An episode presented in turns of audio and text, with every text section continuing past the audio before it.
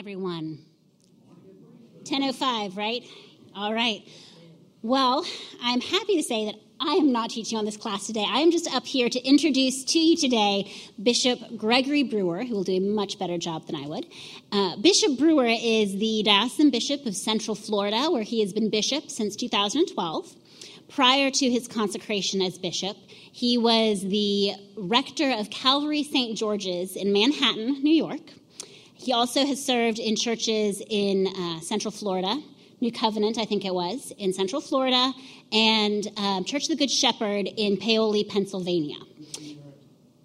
Oh, Good Samaritan, I'm sorry. That's what I get for going from memory. Good thing we have an expert. He knows. He knows where he served. Uh, and then he also did serve as the as assistant or associate professor of pastoral theology at Trinity School for Ministry as well. So please join me in welcoming Bishop Gregory Brewer.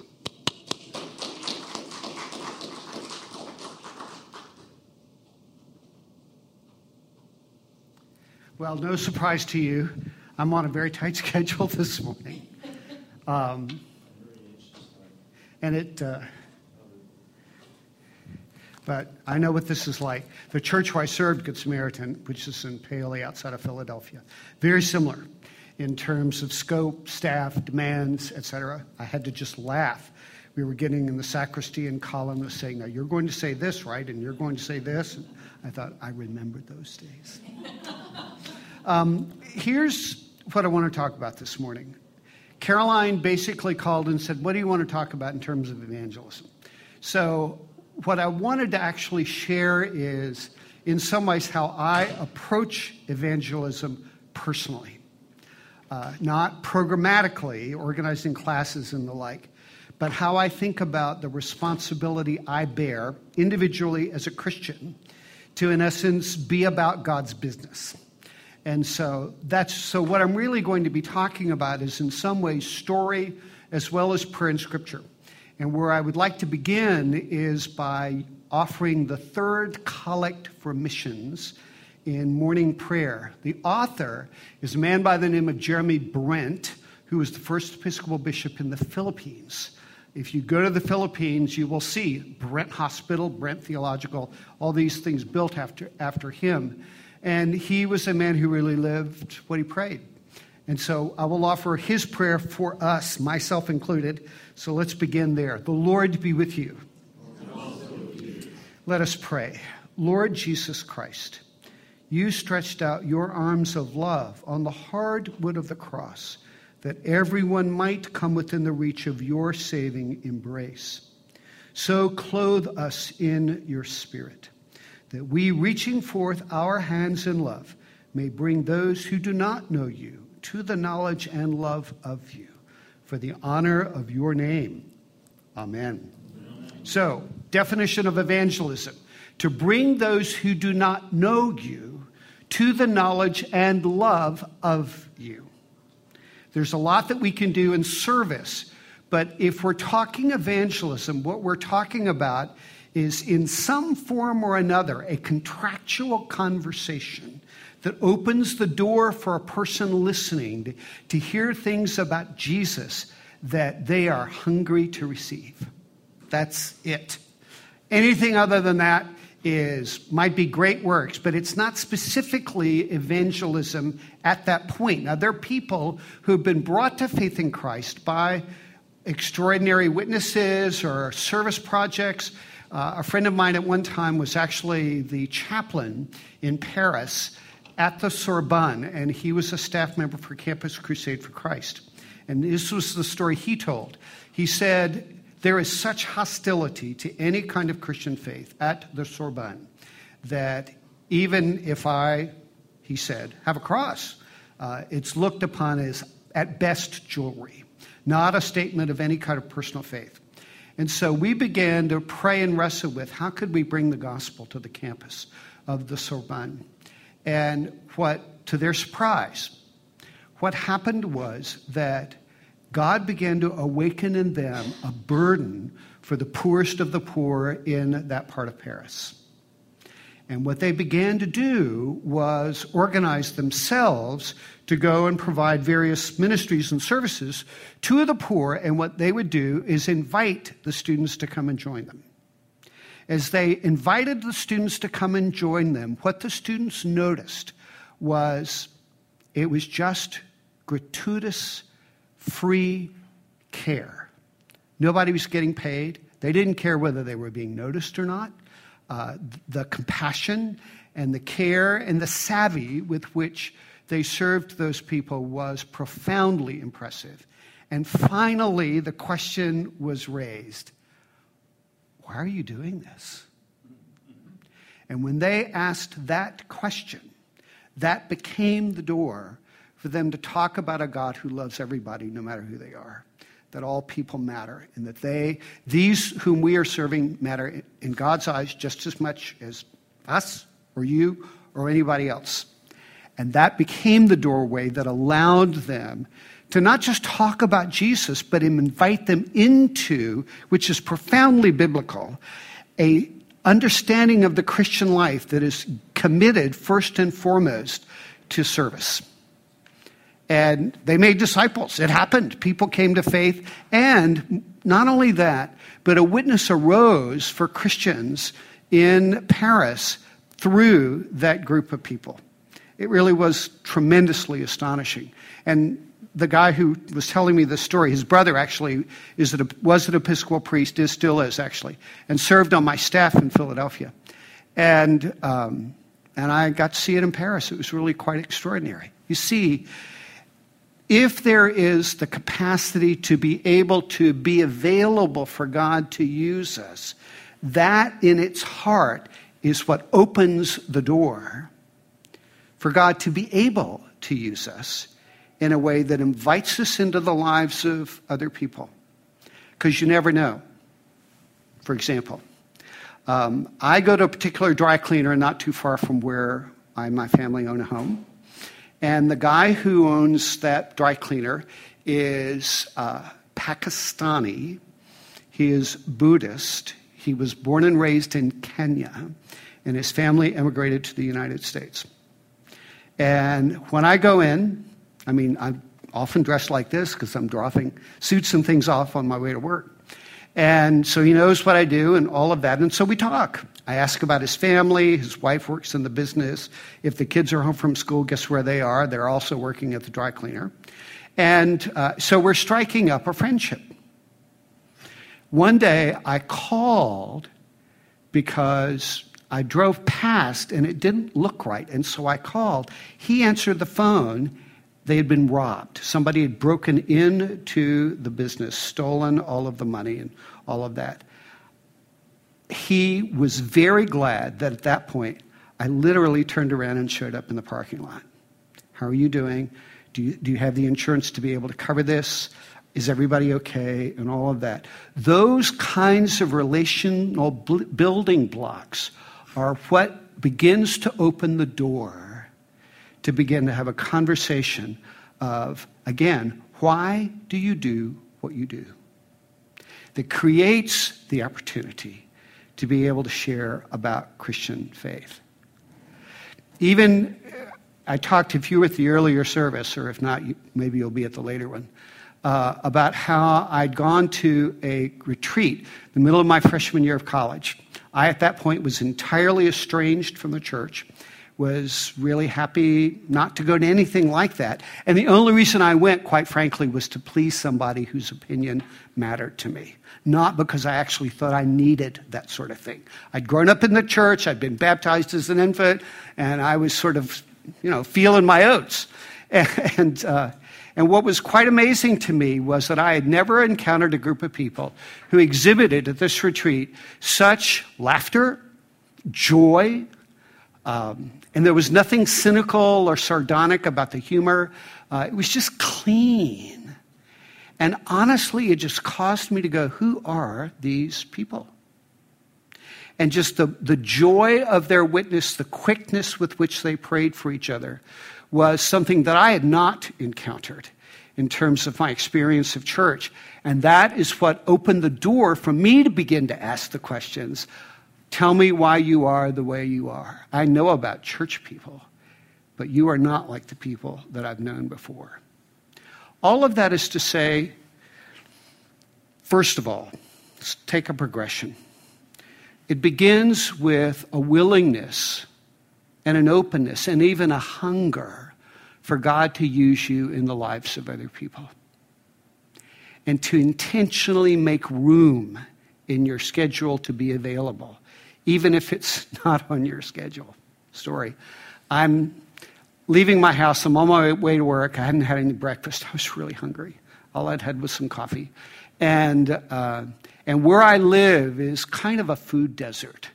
Um, they're convenience stores, but you really have to get out of the neighborhood to get to where the restaurants are. And, and so I'm not sure what I'm going to do because I, I, I, moved specifically to this home. We bought this home so I could take back roads in into downtown Orlando to where our offices are because the traffic is horrific. And uh, so, you know, I'm looking, well, I see a Circle K convenience store up on my left, and I feel the distinct impression that I should stop there. And I'm like, really? I mean, I didn't want to do it. But it wouldn't go away. And I know enough now to know that when stuff that, something like that happens, that has to do with God saying, go over there, it's okay. So I wheeled into the parking lot and, and I'm walking around and figuring out what I'm going to get. And so I get, you know, like a granola bar and some juice or something. I can't remember. And I come up, and here's the lady behind the counter. It's probably about 8 in the morning. And I, I say, How are you? I always greet the people who serve me, whether it's the cash register, people at the grocery store, whomever. And I really mean it. I say, How are you? And, uh, and she says, to my utter astonishment, she said, you know, I'm doing pretty well because I got, up I got up early enough to be able to pray this morning. And I said, Really? Tell me about that. So she and I, all of a sudden, are having this incredible conversation uh, about Jesus. She's a committed Christian and all of that. I've, I've never seen her since, by the way. And, um, and I walked away, and that was God's nudge of encouragement to me. It was exactly what I needed because I'm like this when my day starts. I'm on my phone, I'm looking and seeing what all my appointments are. I'm trying to think about whose, whose email I need to return, what's going on with so and so. That's kind of how my life is. And I like it like that, quite frankly. If it, as my wife says, if it wasn't complicated, you would be bored. And she's right. So, in some ways, this position suits me in that way. But to have that moment of refreshment at the Circle K, with this woman who was just sharing about her prayer time that morning uh, was a gift to me. In some ways, that's what we're hoping that God will do through us into the lives of other people, Christian or not. So it begins by, in essence, saying, God, work in me the capacity to be available. Because I'm, I must confess to you that if you're driven by lists and calendar and all of that, it's actually both irresponsible sometimes to make room for the surprises. And if you like to be in control of your schedule and you know your satisfaction is getting your list done, you feel out of control when you're making room for things that aren't there. So God has actually had to deal with me about the freedom to be available in those times, even when I don't expect it, when it's not on my calendar. Well, too bad.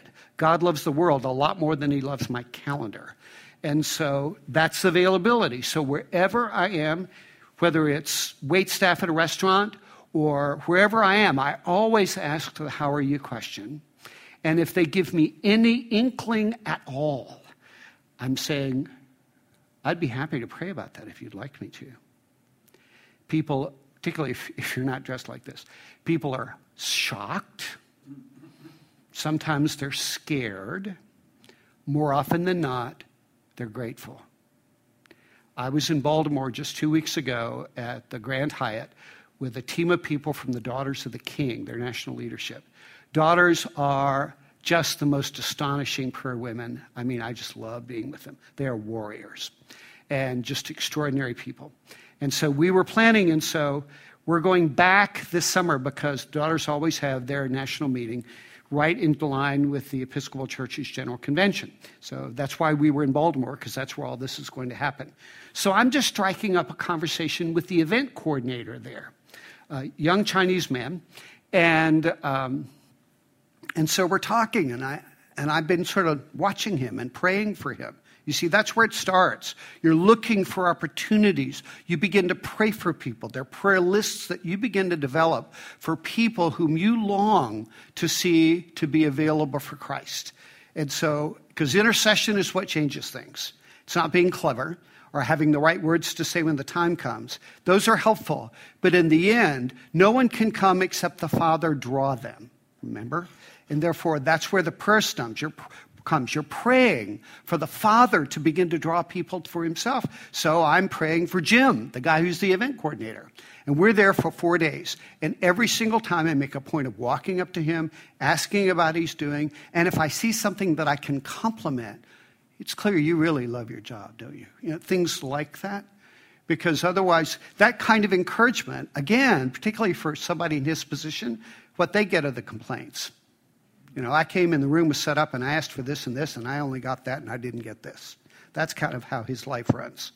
And so to express appreciation, to notice the things that they're doing really well. Uh, and I finally began to say, well, as you know, that we're a group of people who pray, and that's what we're planning for. Is there any way that we can be praying for you? I asked. He got real still. And he started talking about the tremendous demands of his job as opposed to his responsibilities and the time he wants to take with his wife. Do you have children? He said, Oh, no. My wife works full time outside of the home. I work 50, 60 hours a week. There's no way we even have time for kids. So, would you like to be a dad? Oh, yeah. I would love to be a father. And that's, you see, what opened the door. We're now going back and forth some because I'm going to be back at that same hotel with 500 Daughters of the King this coming summer with people from all over the world. And he's the guy, he's the event coordinator. So I'm continuing to pray for him. He has yet to say yes to Jesus, but you see, a relationship of care is being developed that will allow for that conversation to be able to happen. Not just necessarily with me, but if he knows Christians who care for him, who aren't crazy, who are people that he admires in some way, and that we're, and that we're just regular people in the midst of all of that, that's going to open his heart to anybody else who might come his way who could begin to offer a Christian witness. You see, all of us are just a thread in the fabric but it's an essential thread. We have a role that we have to play and are called to play in the lives of all kinds of people. And so, where it begins, Lord, what would, what would you have me do? And then out of, be, out of that, being available for God to use you, because the opportunities to be able to share the gospel with people are, in fact, the most important thing that you, that you could do as a Christian that we may bring those who do not love you to the knowledge and love of love of you. 2 Corinthians chapter 5. From now on, therefore, we regard no one from a human point of view. Even though we once knew Christ from a human point of view, we know him no longer in that way. In other words, how we got started was he's a rabbi. Guess what? He's actually the Son of God. In other words, we now no longer Christ from a human point of view. We know him, you see, as the eternal Son of God. But the same transition, the same transi- transaction in seeing comes in seeing people as people whom God made, whom God loves, who are indispensable on this planet, and that there are no second class citizens that all of us, in a very, very profound way, share a kind of common humanity that makes it possible for us to even cross cultural, racial lines, to build relationships for the sake of the kingdom. And out of that, he said, So if anyone is in Christ, anyone is in Christ, he is a new creation. The oldest passed away. In other words, the possibility of being transformed by the gospel of Jesus Christ deeply and profoundly and eternally is possible for any human being, even the most ugly, demanding, self centered, tyrannical people that you know. I mean, there is, there is a liability in leadership. And I can tell stories about this, but I won't. And it's called narcissistic personality disorder, where people get into positions of responsibility so that they can run things the way they want. And particularly if they work clergy college, they're profoundly dangerous. And there are people like that in the various professions. And more often than not, those are the ones who wind up if they are allowed to continue to sort of grow and develop in that narcissism, that end up in the papers for sexual misconduct, financial mismanagement, and the like. And so there, those stories are all over the place. And I know that when I walk into the local Panera near my office to get coffee or a salad to take out, and I'm dressed like this, you ought to see the way people look at me. Some immediately look the other way. Uh, some look with disdain. Some look with kind of, yeah, okay, whoever, whatever. And some occasionally with some mild curiosity. Because for many people who are not a part of church life, or even if they are, their experience of the church has been dreadful. They believe the caricatures of what they see on the media, or they know people who've been profoundly wounded by people in the life of the church. The lady who used to cut my hair, um, I'd go and sit down and immediately. It was like it was like a, a, Bible lesson. Every time she asked me question after question after question. And every time we'd come to the end, I'd say, You know, I'm teaching a class on this in about two weeks over at Good Samaritan. It's not really far from your shop at all. I could never go there. And finally, I asked her why. And it was because through her, that her dad basically had been walked into alcoholism by his local Roman Catholic priest. And he saw how his dad's, her dad's life had been so utterly destroyed. And therefore, because that was the case, she wanted nothing to do with the institution of the church, but she was profoundly spiritually hungry what I have on my sort of one of my descriptions on my Twitter feed is I say, I want to talk to people about Jesus who have an interest in Jesus but a problem with the church. Because there are lots of people like that. You see, if you're going to be open to, for God to use you in the lives of other people, two things are going to be asked of you. For you to be noticed, you, and I want you to notice this thread, you will go out of your way in sacrificial love to serve that individual. Whether it was serving the poor in the sermon, or me even just turning around and heading back to the dry cleaner rather than saying, I'm really sorry that happened to you. Are you okay? And then taking off. It is the enactment of the parable of the Good Samaritan, the one who is, exal- who is exalted by Jesus, who got off his donkey, took the guy to the inn, paid for his ability to be able to remain there. And he's the one who actually acknowledged the need of his neighbor. You see, I, and that's a part of what sort of catches many of us because we have a very clear circle of responsibilities, many of us. And it has to do with work, and it has to do with family, it has to do with other obligations that we have in the city or in our neighborhood.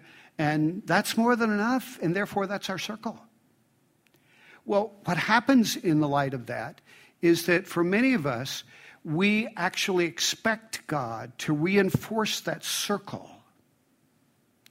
to keep us financially prosperous, for our families to be safe, and for us to live in a level of prosperity that is ours by right. We've sure earned it and inherited it, and therefore, why not? But in fact, what happens again and again and again is that people that God uses in a way that causes other people to come to faith is that God takes them somehow out of that circle. Not completely, you're always in it. You're, if you were born in it, you're in it till the day you die. But the fact of the matter is, is that God's world is bigger than that. And when you begin to step out of those boundaries into places where people don't expect you to go, that's what causes people to notice. You're acting in a way that is different from the other people that they know, and that's what gets their attention. Those are the people who other people notice. There's a friend of mine, his name is Esau McCaulley.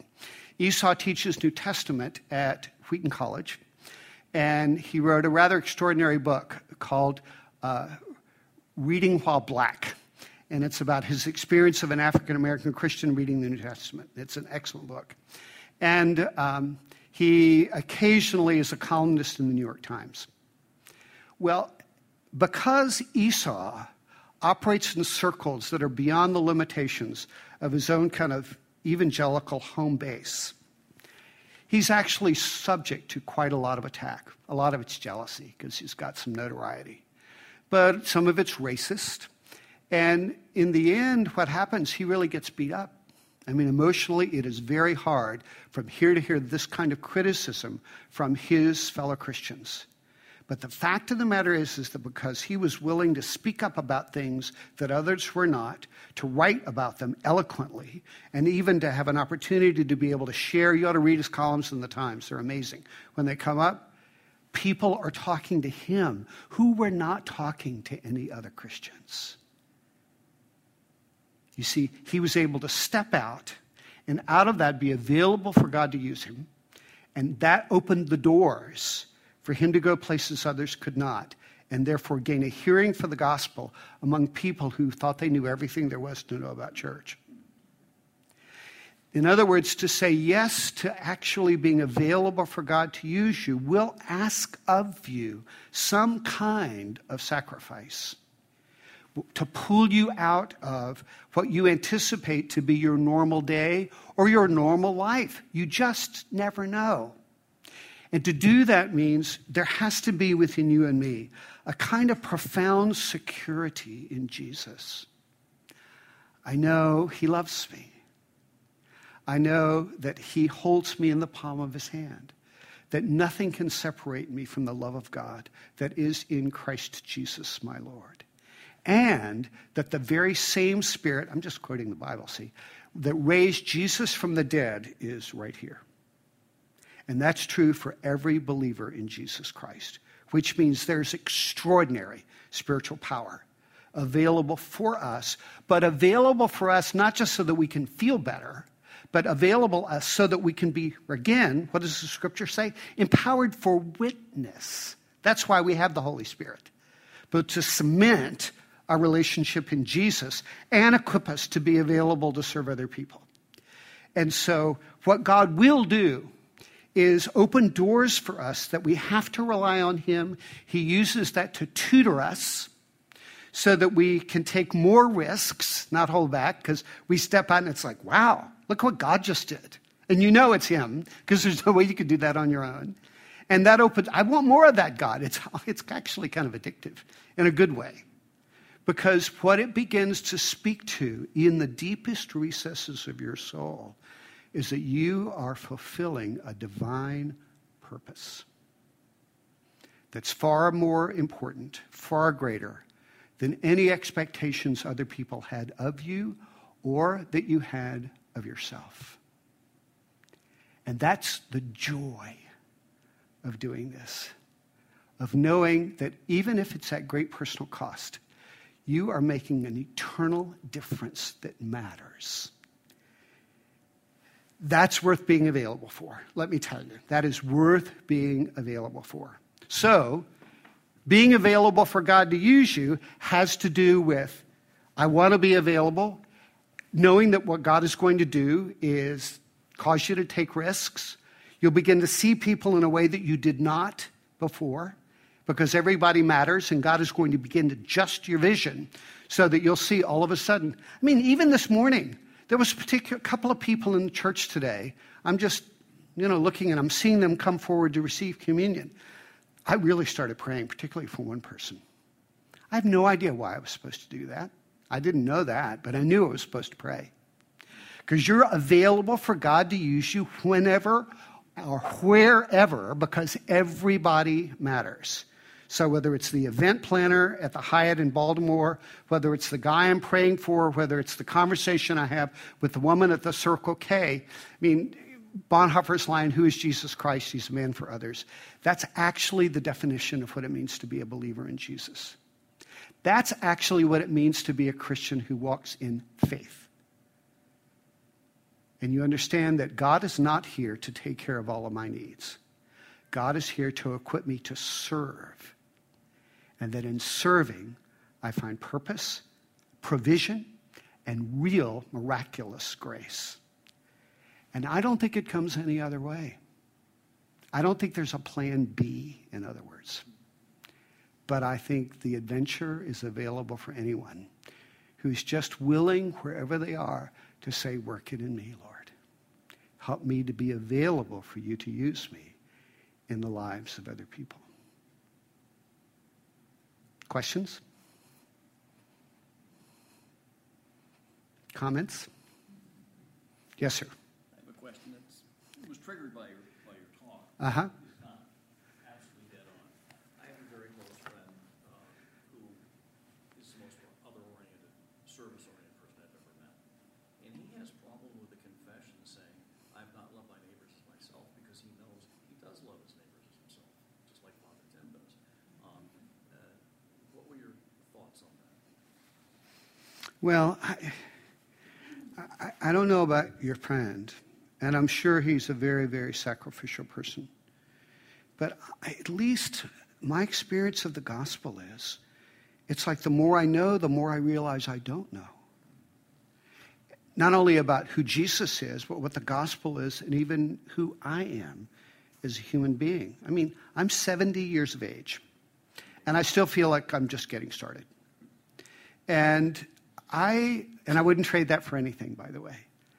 So I so I have a hard time, honestly, relating to someone who feels like they've sort of reached the pinnacle in sacrificial love. It, actually feels odd to me. Um, and that's not in any way discounting, but here's what I would think about. I'm sort of, I talk out loud. You'll forgive me for this. Um, Jesus in the Gospel of John describes the role of the Holy Spirit as he will convict the world of sin, righteousness, and judgment. Meaning, in this case, Lord, I thank you for my friend and the sacrifices that he makes.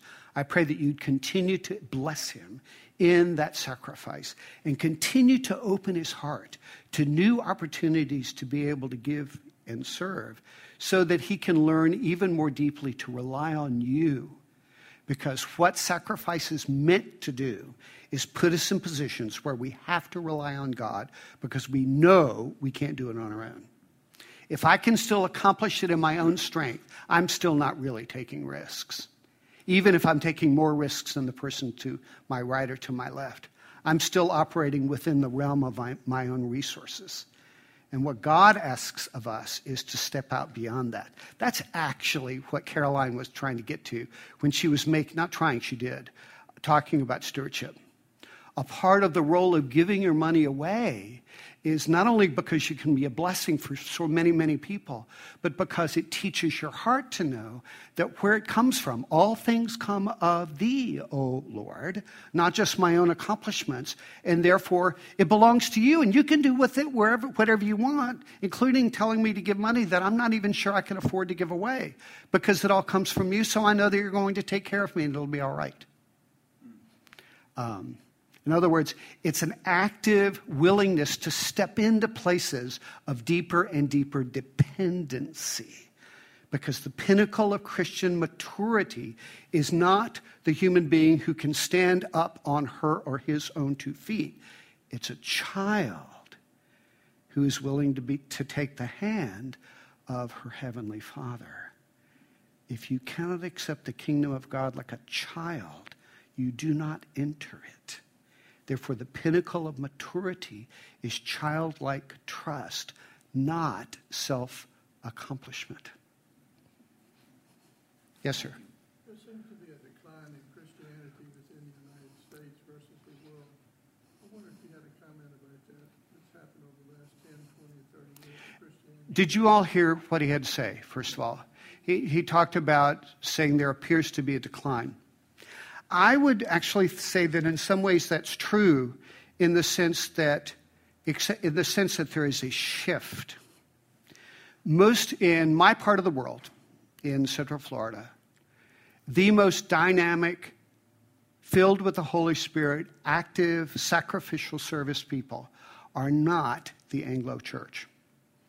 They're almost entirely either Afro American, Afro Caribbean, or Hispanic. They are doing phenomenal work in a way that doesn't get a lot of notice.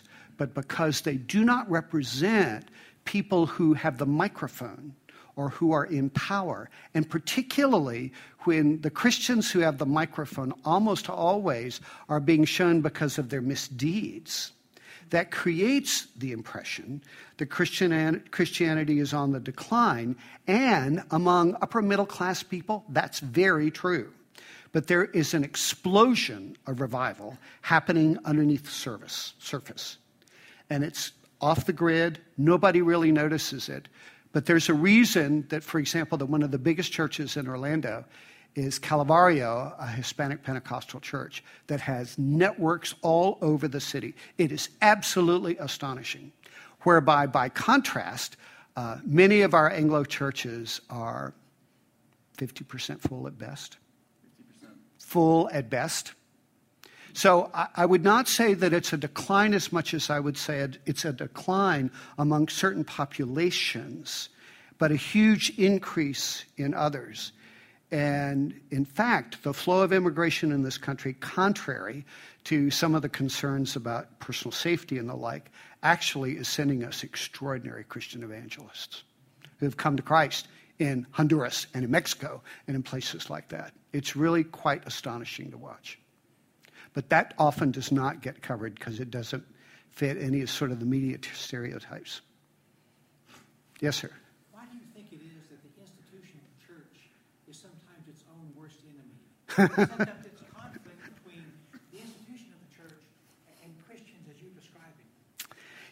I, I don't know about you. I'm glad my generation is beginning, is in essence on the wane, because we've not done a particularly good job. And I can just tell you, you know, my own story. I grew up in a relatively affluent, almost entirely white neighborhood in Richmond, Virginia. The only people of color who came into my neighborhood were people who worked in the houses. They didn't buy the houses, believe me.